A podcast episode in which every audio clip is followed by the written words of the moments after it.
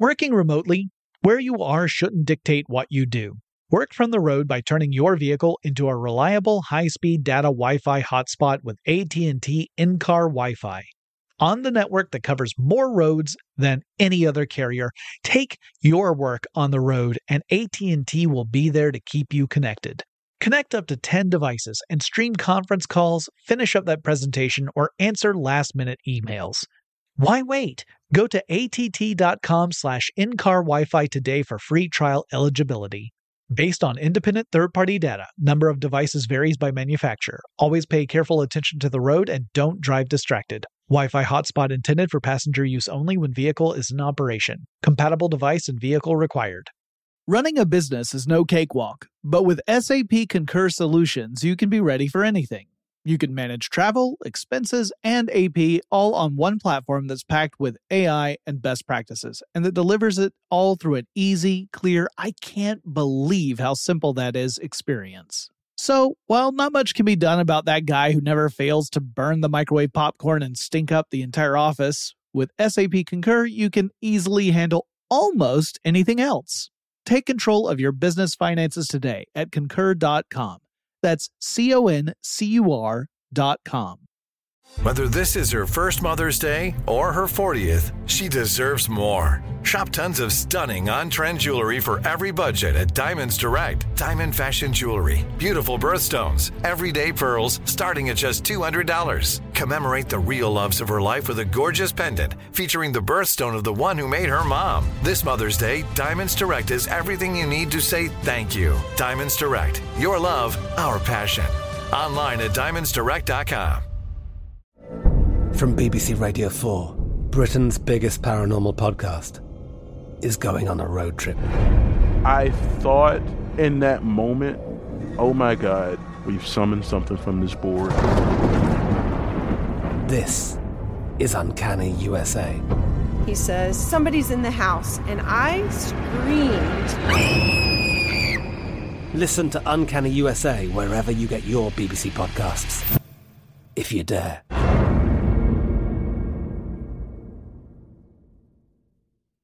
Brought to you by the reinvented 2012 Camry. It's ready. Are you?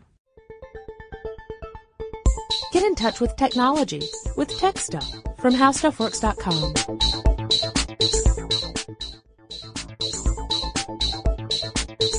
Hello again, everyone, and welcome to Tech Stuff. My name is Chris Pollette, and I am an editor here at HowStuffWorks.com. Sitting across from me, as always, is senior writer Jonathan Strickland. I've got a hole in me pocket. I like that one. Yay! So, oh, you might hear some giggles in the background. Just ignore that. That's our that's our uh, uh, our podcasting sprite who is joining us today Yes, yes, because it's a magical time of year. We're, we're recording this just before the new year. Yes, that's true. Actually, uh, it, it's right after the holidays, and the aforementioned sprite uh, actually has a bearing on what we're talking about because uh, this the the sprite in question would be my daughter, and uh, she just received her very first iPod.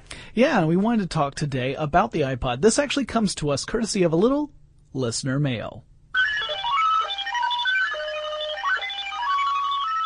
This listener mail comes from Nick, and Nick says, Hey guys, I love your podcast, and I've been a loyal listener for a long time now. I really think that you guys choose good topics, and I really like that you always release episodes on time. Well, thanks, Nick. We like that too. I was wondering if you could do a podcast on the history of the Apple iPod line, or for another idea, you could do a podcast on how Xbox Live, PlayStation Network, Game Center work and how they compare. These are just a few ideas, and I would love for you to do one. Either way, keep up the good work. Sent from my iPod. Haha. So we decided we were going to tackle the iPod today and kind of talk about its history and, and its place in technology. Of course, there's no denying the iPod has taken a prominent place in technology today. That's true, but it wasn't uh, wasn't the very first MP3 player on the market at all. In fact, it, it, it was relatively late to the game. hmm That's true. Um, although a lot of people think uh, the very first MP3 player was uh, was from a company called Diamond. Oh yes, the Diamond Multimedia Rio PMP 300. Yes, that was not the first. Shut your mouth. Okay, but it's going to be a really boring podcast. um, no, uh, it was the uh, the MP3 Man. From uh, Saehan, which was actually uh, launched in Asia in the late spring 1998. I found that out from Elliot Van Buskirk at CNET. Yes, who uh, then moved on to write for Wired. Indeed. Um, it was actually released in the United States by Eiger Labs, the MP Man F10 and F20. Uh, again, 1998, and just a scant few months before Diamond released the Rio here in the United States. There was also, before that, in 1997, there was a device called the Listen Up digital audio player, but you can argue whether or not that truly fits the MP3 uh, player model. It was definitely a digital audio player. But I would say that uh, the MP Man and the um, the Diamond Multi- Multimedia Rio, those are probably more traditional MP3 players the way we think of them. Uh, and so, so you guys know, do, do you did you happen to see how many? I, I, had to look this up in another source. Did you happen mm-hmm. to see how many megabytes of music it held? Yeah, it's funny. You, you should say that megabytes. Yeah, not gigabytes. No, no, we're not talking about gigabytes. Thirty-two. 32 wow, megabytes because these were these were flash memory based and at the time when they were released flash memory was still very a very young technology mm-hmm. compared to hard drives but uh, no one had really invested in making a hard drive version of an MP3 player. Yeah, yeah, that's true. And uh, as a matter of fact, it was also an expensive technology. Yes. Uh, compared to what it is now, you can go into uh, go into convenience stores and pick up a gigabyte thumb drive for you know four or five dollars now. Yeah. Uh, I may be exaggerating, but not by much. Well, let me put it this way: when you go to something like the Consumer Electronics Show, a lot of them will put their uh, press kits on digital formats on a thumb drive, and the average size of those thumb drives, I would say, is two gigabytes. Yes. Uh, so these are companies that are, are creating hundreds of these to give away to vendors and the press. Mm-hmm. So it's clearly not as expensive as the old ones.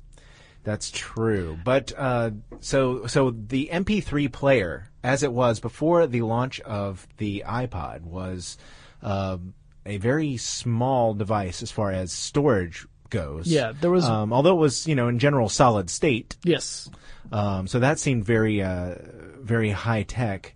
Um, they also sort of resembled the uh, the cassette players of the time. Yes, they were a little clunky. They had a lot of buttons. Uh, I will say that I, I, in my research I did uncover one um, hard drive MP3 player that predated the iPod. Oh, uh, it was the uh, Hango slash Remote Solutions Portable oh. Jukebox PJB-100, which was uh, released in 1998, actually and it could hold up to six gigabytes of music. But that was mainly uh, limited to to Asia. There wasn't really there wasn't an attempt to break into the the Western market. Yes, that's actually funny that you would say that because uh, that sounds sort of foreign, but it kind of wasn't because uh, Van Buskirk points out that was actually developed by Compaq. Yeah. Uh, but licensed to uh, Hango, which was a Korean company. Um, and uh, you know, at that point, you know, as a matter of fact, when Hewlett Packard acquired Compaq, mm-hmm. they licensed the iPod. Yeah, it's kind so of funny. They had the tech. It's funny that they could have gotten a jump on the market in the United States, but of course, mm-hmm. there was no way of knowing at that time. No, no, not so at all. So, why would Apple, a a company that at that point was known mainly for creating computers, uh, that did try to do some personal electronics that to one extent or another did not work out so well. No. Newton, I'm looking at you. I'm sorry. Did you say Pippin? so why what what would lead them to invest in creating a uh, a, a, digital music player? Actually, uh, it, it's funny too because it wasn't really Apple's idea. According to some of the information that I've read, the, the idea came from outside the company. Yes, from indeed. a uh, from a guy named Tony yeah, Tony Fadell mm-hmm. or Fatal. I'm going with Fadell. I would say that. F A D E L L. Yep. He uh, he had worked with Philips in the past and with General Magic, mm-hmm. um, but basically was pitching the idea of I don't know, an MP3 environment, a music player, and something where you could get your music from your computer to the MP3 player. Yeah, he was looking at an entire ecosystem. Everything yes. from the software that would live on your computer that would organize your music and let you put it into different formats or, or different playlists, that kind of thing. And as also a, uh, a a device that you would store that music on, and you could play it back later.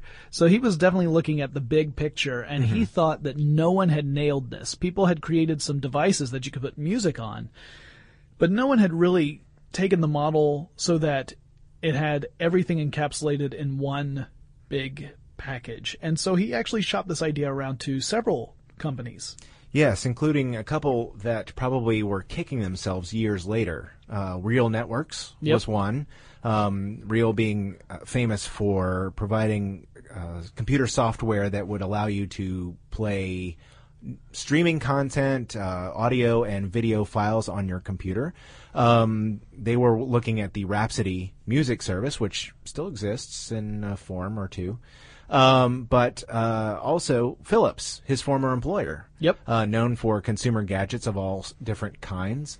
Um, you'd have thought that one or both of them would have been interested in the idea of coming out with something like this, but they weren't, and he turned to Apple instead. Yep, and strangely enough, Apple at that time said, "This sounds interesting. We are going to invest in it." And essentially, Fadell got hired to work on this project. He was assigned a team of about 30 people from Apple. He also had a, a company called Portal Player that was uh, helping, um, and there there were about 200 or more people in, at Portal Player who were also working on this project.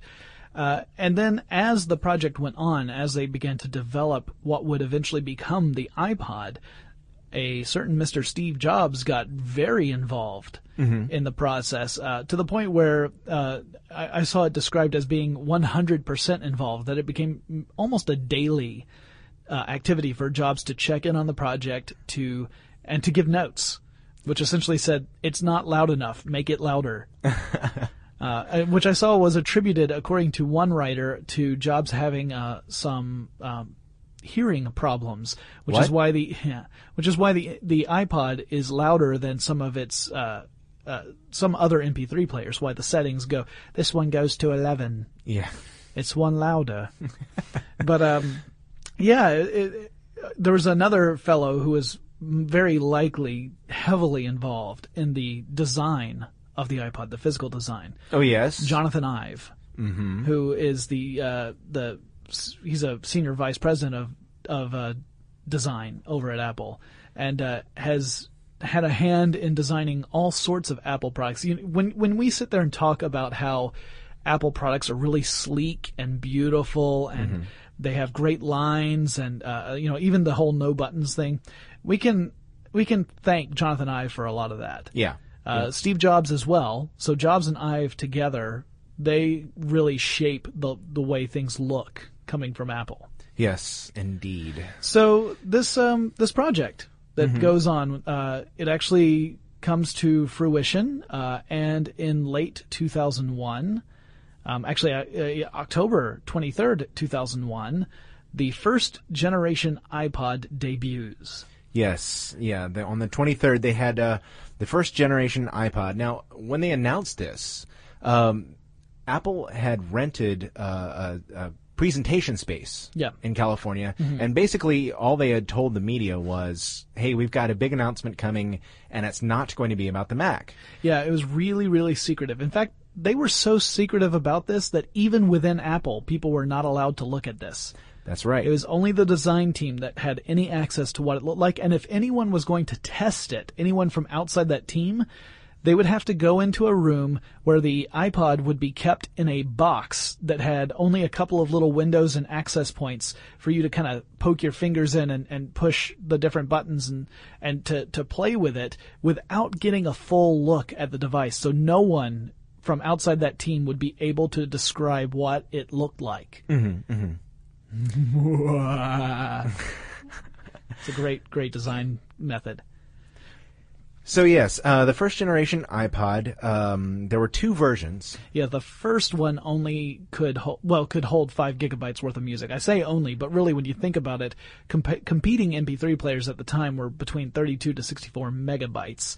So five gigabytes was quite a lot. Yeah, and that was one of the big selling points. Um, of course, it, it didn't achieve this with uh, flash memory. It used a physical hard drive. Yeah, it had a, very mini s- hard drive inside it. A very small hard drive.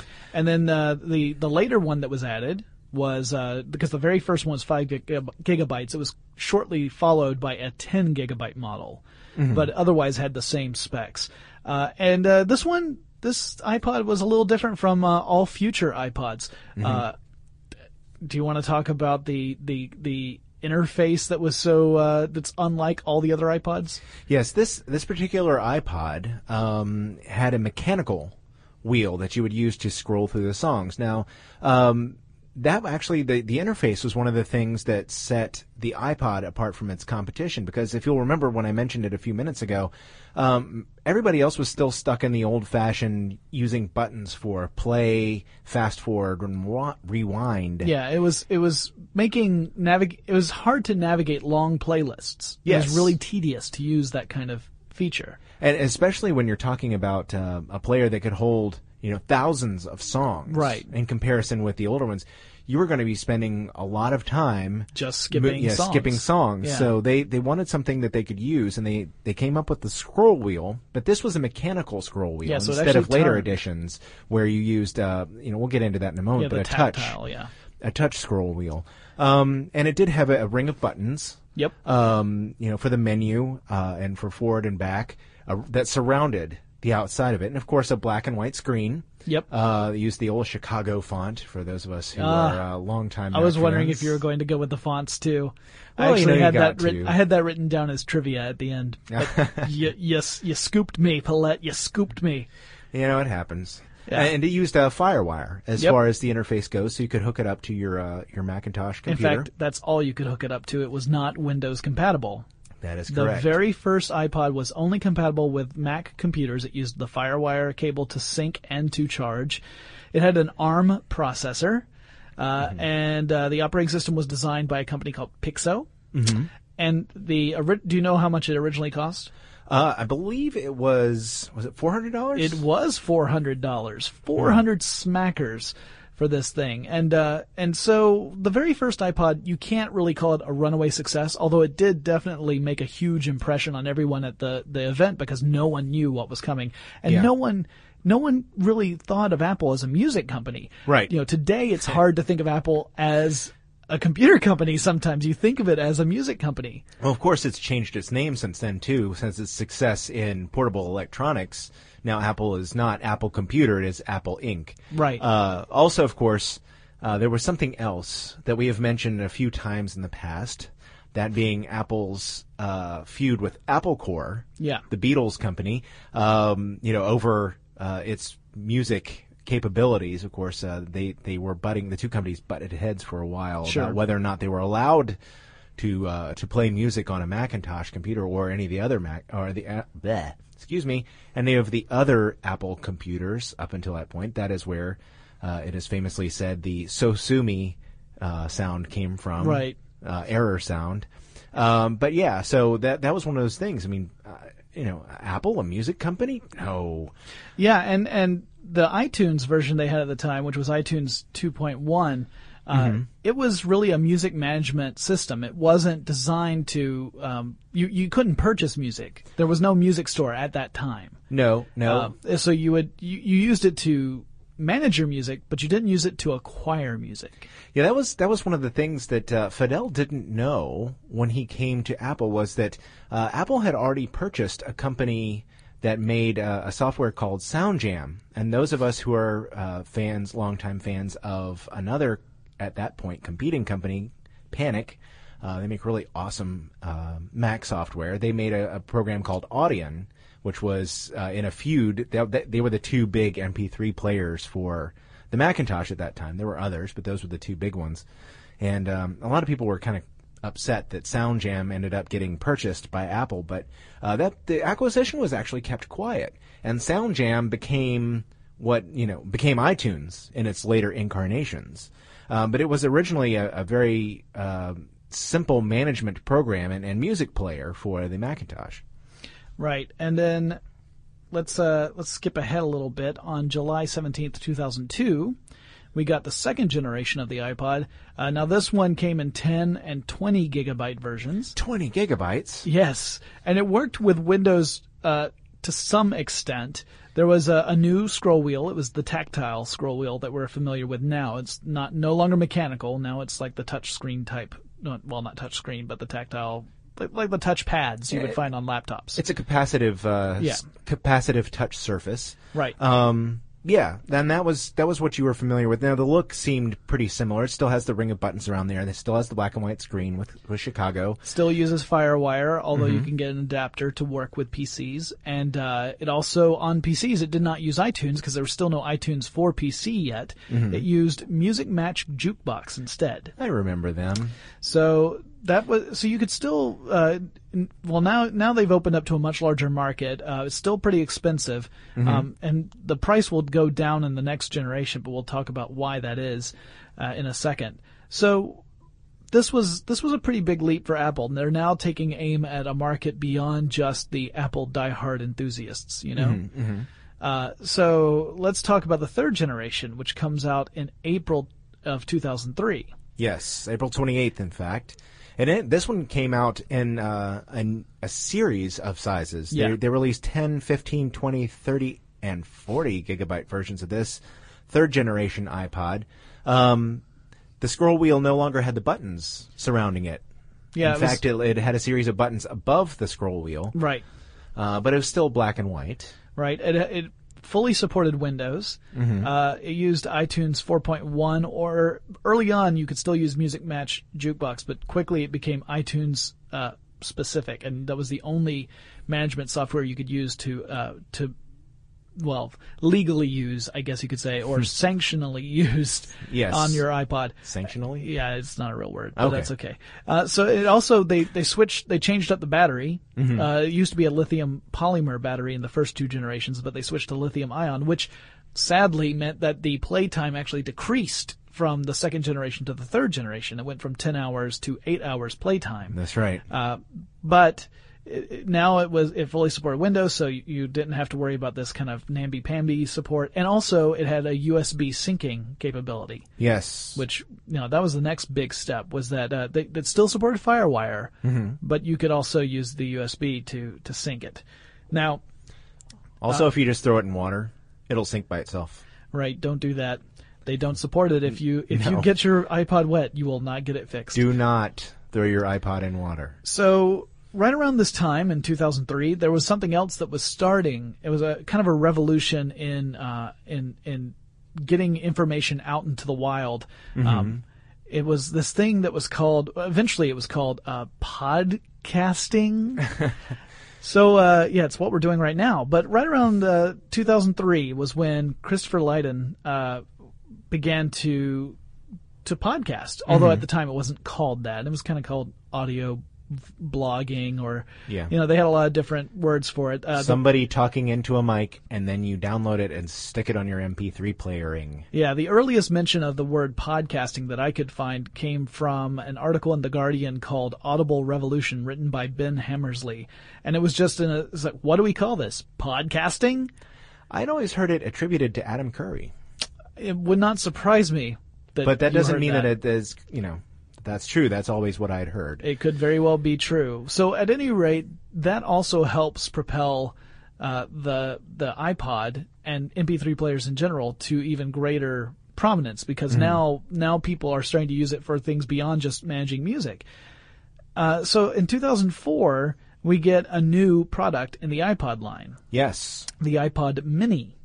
Yes, that's true. And uh, in, in keeping with the uh, still popular iMac series of computers at that point, which were coming in a different uh, uh, line of color, a whole range of colors. Right. They did that with the iPod Mini as well. Right, because uh, early the early iPods were only arriving in white. That was the only color that they, they came in. Yes. So the iPod Mini gave a little bit of a splash of color. Uh, they were, of course, smaller than the other iPods. Mhm. Uh, that was also in their storage capacity. They could only hold up to four gigabytes of music. That's still, granted, more than any of the flash-based players that were Mhm. around at that time. Although by this time there were other players on the market that also used uh, mini hard drives. Um, you know, like Creative had come out with a few, and uh, there were others as well. Yeah, I think it's I think it's uh, worth noting that at, at this point the iPod was competitive but not dominant in the market. I mean, the machines were uh, held far more music, but they were so expensive. I mean, that's uh, you know at this point in 2004 when the iPod Mini was released, I started thinking about the possibility that maybe at some point I would actually go out and buy one of these things, but they were so darned expensive. Um, I actually had a, uh, a Sonic Blue. Uh, they, they were the company that had acquired the Rio. Uh, I had a Rio Volt. Do you remember those? Uh, I remember seeing them. Uh, yes, they uh, they were CD players. Um, so you could play regular CDs on them, but they were MP3 players too. They could record a a, uh, a disc with MP3s on them if you rec- uh, encoded it in a Windows format. If you, uh, I don't think it would read Mac discs if I remember correctly. I no longer have it, but um, you could you know store. It, it was sort of uh, iPod like for me because you could store you know, however many CD uh, songs you could fit on a single CD, you know, 700 megabytes worth of music. That was far more than uh, you know the little pocket uh, flash players. Sure, yeah, but it wasn't you, as much as like a, a you know 40 gigabyte. You still needed a disc to be able to play stuff. I mean, but Sure. uh, but yeah, it, storing stuff as a as a digital file as opposed to the audio format, you you could fit a lot more onto a CD. and you could carry fewer CDs than you would if you had, a, say, a Discman. Yeah. One of Sony's Discmen. Discmen? Discmen. Um, so you know, it was sort of a, in, in between. You know, I still was thinking someday I would actually have one of these things. Well, and the price for the iPod was starting to go down a little bit just because they had at this time launched the iTunes Music Store, which helped them generate revenue beyond just selling the devices. So by selling music, they were making money. Well, as, Uh, as it turns out, m- the next one, the iPod fourth generation, black and white, uh, which released on the 19th of July 2004, was my very first, and I still have it. iPod. I got the, the 20 gig version. There is a 40 gig version that also came out. Um, had a longer battery life. Yep, They 12 amped it up to 12 hours. Amped it up.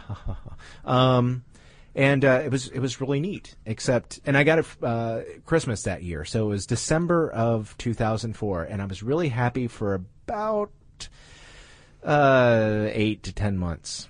Yeah, this seems to be a running theme with you and, and Apple products. Well, actually, I think it's probably pretty safe to say with most tech products. But you, you tend to adopt them just before they announce the next model. And the next model was a doozy.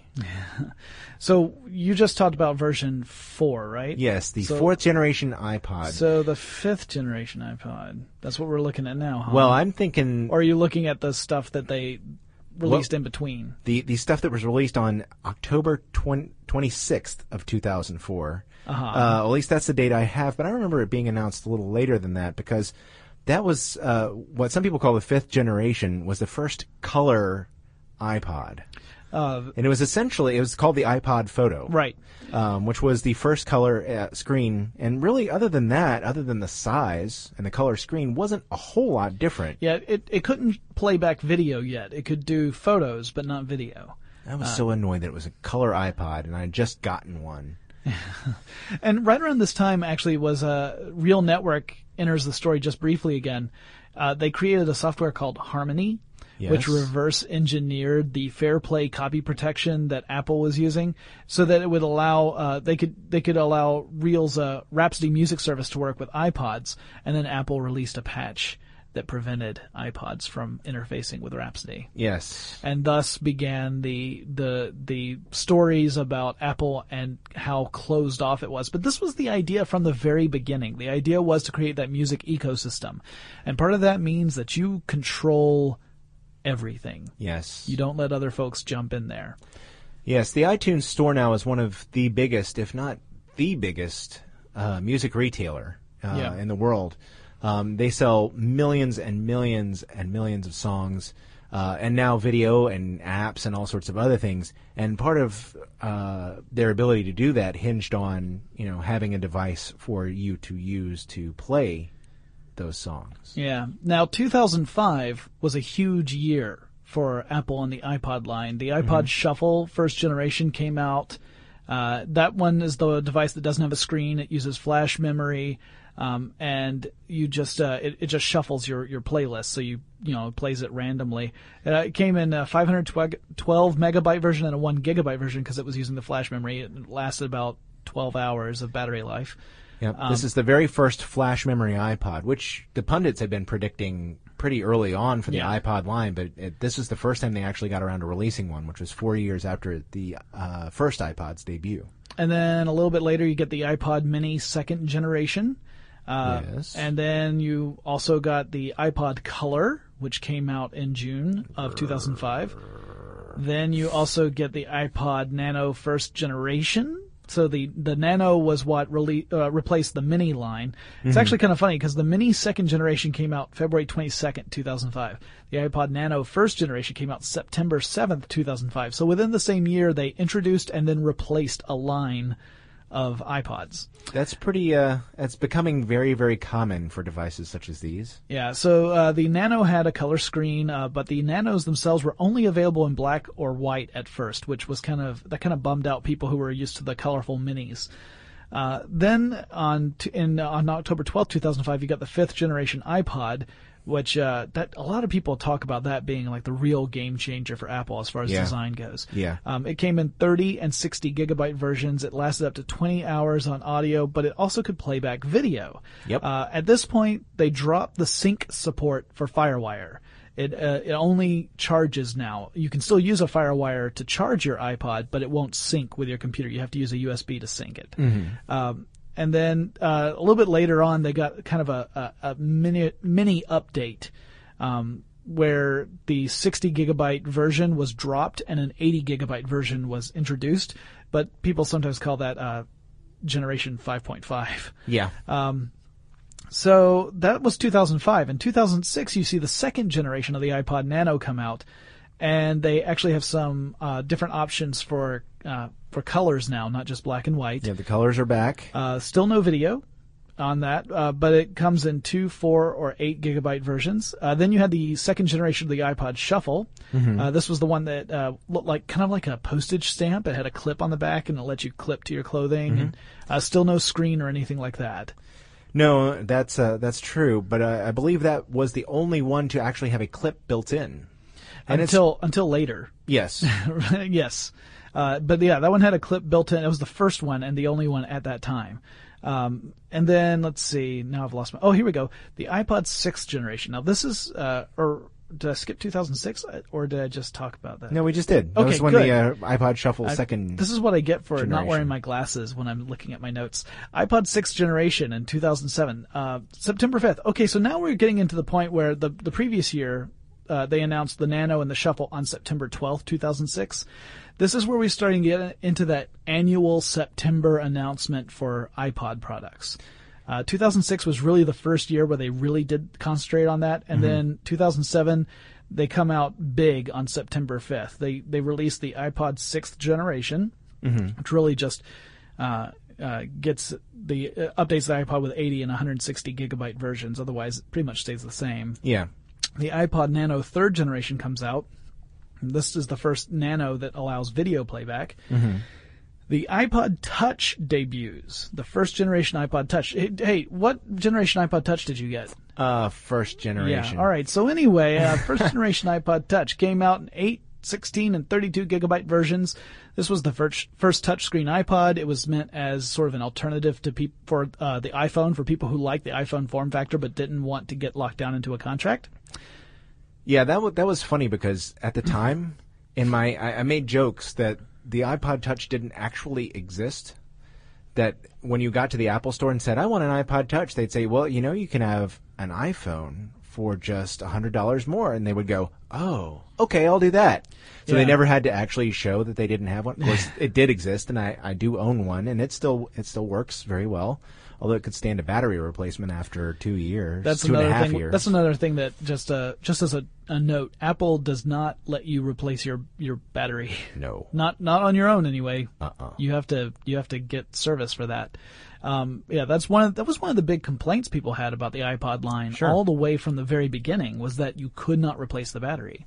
Okay, it's so- that closed of an ecosystem. Yeah, and we're already over 30 minutes, so we're going to zoom through the rest of these because most, most of these are just updates. We'll, we'll mention the the ones that have the really big changes. Okay. So in 2008, uh, September 9th on 2008, they released the iPod Classic version 2 because Mm-hmm. the sixth generation was technically the first iPod Classic. Yes. Uh, iPod Classic version 2 just o- it only came in a 120 gigabyte version, but otherwise was the same. The iPod Nano fourth generation, this was the one that was really tall and narrow, and you could shake it to shuffle the music. yeah. hmm The uh, iPod Touch second generation uh, added some stuff like the external volume control and external speaker, but other than that, there really weren't a whole lot of updates to it. Uh, and then Except I, I, I spent a lot of time complaining that I didn't wait for the second generation. Right, I remember that. And then uh, Hush. they in March of 2009 they released the iPod Shuffle third generation. This was the one that um, looked like a solid little stick of aluminum gum, Yes. and there was so there was no there were no controls on the device other than Nope. a power switch. You had to control it using uh, controls on your headphones, so you had to buy Apple headphones for it. Yep. Uh, this would not prove popular, and they would change that on the next generation. Mm-hmm. So then we get to the 999 event. Ah, yes. September I 9th, that. 2009. Yeah, this was a big one. Uh, iPod Classic version 3 comes out. That's the 160 gigabyte version. Mm-hmm. Uh, you get the Nano Generation 5, which included the FM radio and the pedometer, uh, and a longer screen. And came in 73 different colors. And it had a camera on the back, which allowed you to record video. But you know what didn't have a camera? Yeah. The iPod Touch. Nope. They improved the voice controls. That and they it- did. That was about it. Uh, iPod Shuffle uh, fourth generation came out the next year, uh, and uh, the Shuffle at this point takes the square form factor. This is the one that's current, where it, it looks like a, a, a perfect square. It's Yep. got the control and, or the play button in the middle. There's still no screen. Uh, it's got the voice stuff on the so you can listen to it on the headphones, but they put the buttons back. Yes, they did. And, They and- they realized people wanted to use their own headphones. Yep, and they uh, they just updated the firmware on that one. That's the one my daughter got for Christmas, and uh, uh, they just updated that so that you can use the play button as a lock. Ah. And then they also at that same event they introduced the iPod Nano sixth generation. This is the square one that has the touch screen interface. Very nice. That was very pretty, but it confused some people uh, because it now the iPod Nano doesn't have a camera anymore. It doesn't have video playback anymore, uh, but it still has the FM radio, and you can use it for data storage. And it looks like it has apps on it, but it doesn't. Right. It's confusing because it does have the little touchscreen interface like the the Touch and the iPhone do, but it there are no apps. And then the fourth generation iPod Touch with Uh, yes. the Retina display. and the camera And the camera. finally and FaceTime capability. Mm-hmm. It also used the same processor as the uh, the iPhone, the A4 processor. Yep. So that's that's kind of where we are now. We've got um, you know like the iPod Classic hasn't really had an update since 2009, and probably I, I, I would doubt I doubt that they're going to update that. They, they'll probably Not still support it, but you know it's it, they're really pushing people for the iPod Touch for the for the flagship product, and then you have the, Mm-hmm. the Nano, Nano. and the Shuffle, Shuffle. supporting it. Now, Um, o- over the years, uh, many, many, many other people have entered the Flash uh, MP3 player market. There are tons and tons of people that, that are doing that, but Hmm. there's still the iPod has come to dominate the MP3 player market, even in the face of stiff competition from companies like Microsoft with the Zune. Yep. Um, which is you know upgrading the Zune with every iteration and offering new features. Now, here's a twist. Uh, Samsung, I saw the other day, is rumored now that's uh, as of this recording, it'll probably be announced by the time it actually goes live. Uh, is coming out uh, or uh, is expected to come out with an Android-based competitor to the iPod Touch, which I imagine will be if it can run applications from the Android store, the Android market. Uh, that will be uh, serious competition for the iPod Touch. Yeah, of course, you would have thought that the Zune HD would have had some some legs on it, but Zune just never really. I mean, it has its it has its champions, right? There are people Sure. who love the Zune products, and it is a it is a nice MP3 player. Um, I, I haven't quite figured out exactly why it hasn't done better than it has. I has. think part of the problem is that the Zune HD really really performs well against devices like the Nano. Yeah. It's when you get to the iPod Touch that you say, "Oh, well, this this doesn't really measure up to the Touch," Mm-hmm. and there's not you know there's not a model above the Zune HD that really goes toe to toe with the Touch. Yeah. that's what that's what I think an objective person coming at it completely without bias would say. Yeah. And and you have to understand, I originally I I did not want to own an iPod. Yeah. When I uh, when I got into MP3s, I owned a Creative Zen. Yeah. Zen Touch. That thing was a brick, let me tell you. It was like a, having a brick of lead in your pocket, but it held lots and lots of music. It, it had a much higher uh, hard drive capacity than anything Apple had at that time, and it wasn't as expensive. Right. Um, then when I got my Mac, I realized how awesome iPods could be, and the reason for that is that the iTunes integration with Mac and the integration with iPods that that works great. Uh, iTunes on the PC doesn't always work great. Right. Yeah, it doesn't always that. work great on Macs either, but True. but True. it, it's more seamless that way. Right. So um, we're going to wrap up, but uh, you you mentioned that the uh, the iPod up to the fourth generation anyway used the Chicago font. Mm-hmm. iPod Minis used Espy Sans. Ah, yes. The iPod Photo up through the fifth generation iPod used a font called Myriad. Mm-hmm. And everything else except for the latest iPod Touch uses Helvetica. iPod Touch fourth generation uses Helvetica Neue. N E U E. Wouldn't that be Neue? Niue. Oh. So, to all of our Niue listeners out there, thank you for tuning in.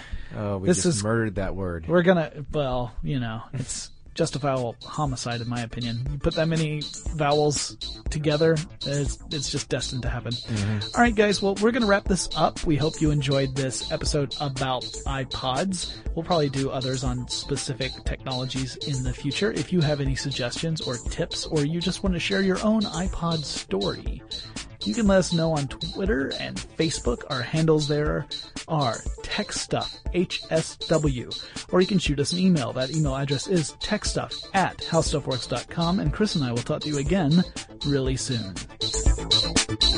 For more on this and thousands of other topics, visit howstuffworks.com. To learn more about the podcast, click on the podcast icon in the upper right corner of our homepage. The How Stuff Works iPhone app has arrived. Download it today on iTunes.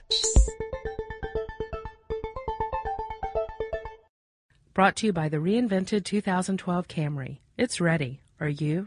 Running a business is no cakewalk, but with SAP Concur Solutions, you can be ready for anything. You can manage travel, expenses, and AP all on one platform that's packed with AI and best practices, and that delivers it all through an easy, clear, I can't believe how simple that is experience.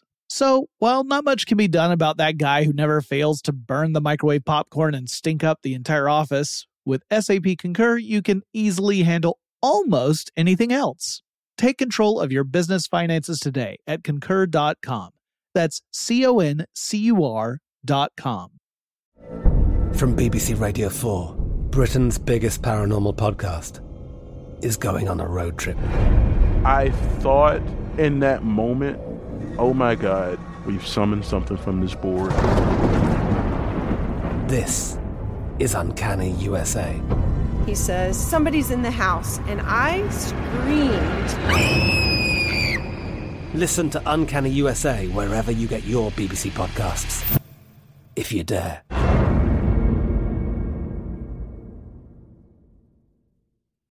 It's brand new, season two.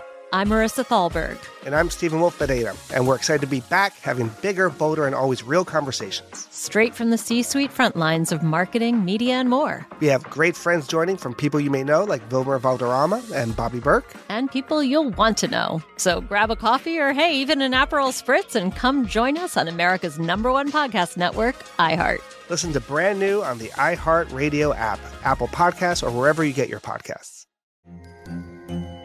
Hello, acclaimed comics writer and notorious Scott Summers hater, Rosie Knight. Well, hello, Emmy winning podcaster and totally unbiased Targaryen royal supporter, Jason Concepcion. Somehow the X Ray Vision podcast has returned. And like always, we'll be here every week. You'll hear from TV writers, actors, comics creators, pop culture critics. Nothing is off the table. Listen to X Ray Vision on the iHeartRadio app, Apple Podcasts, or wherever you get your podcasts.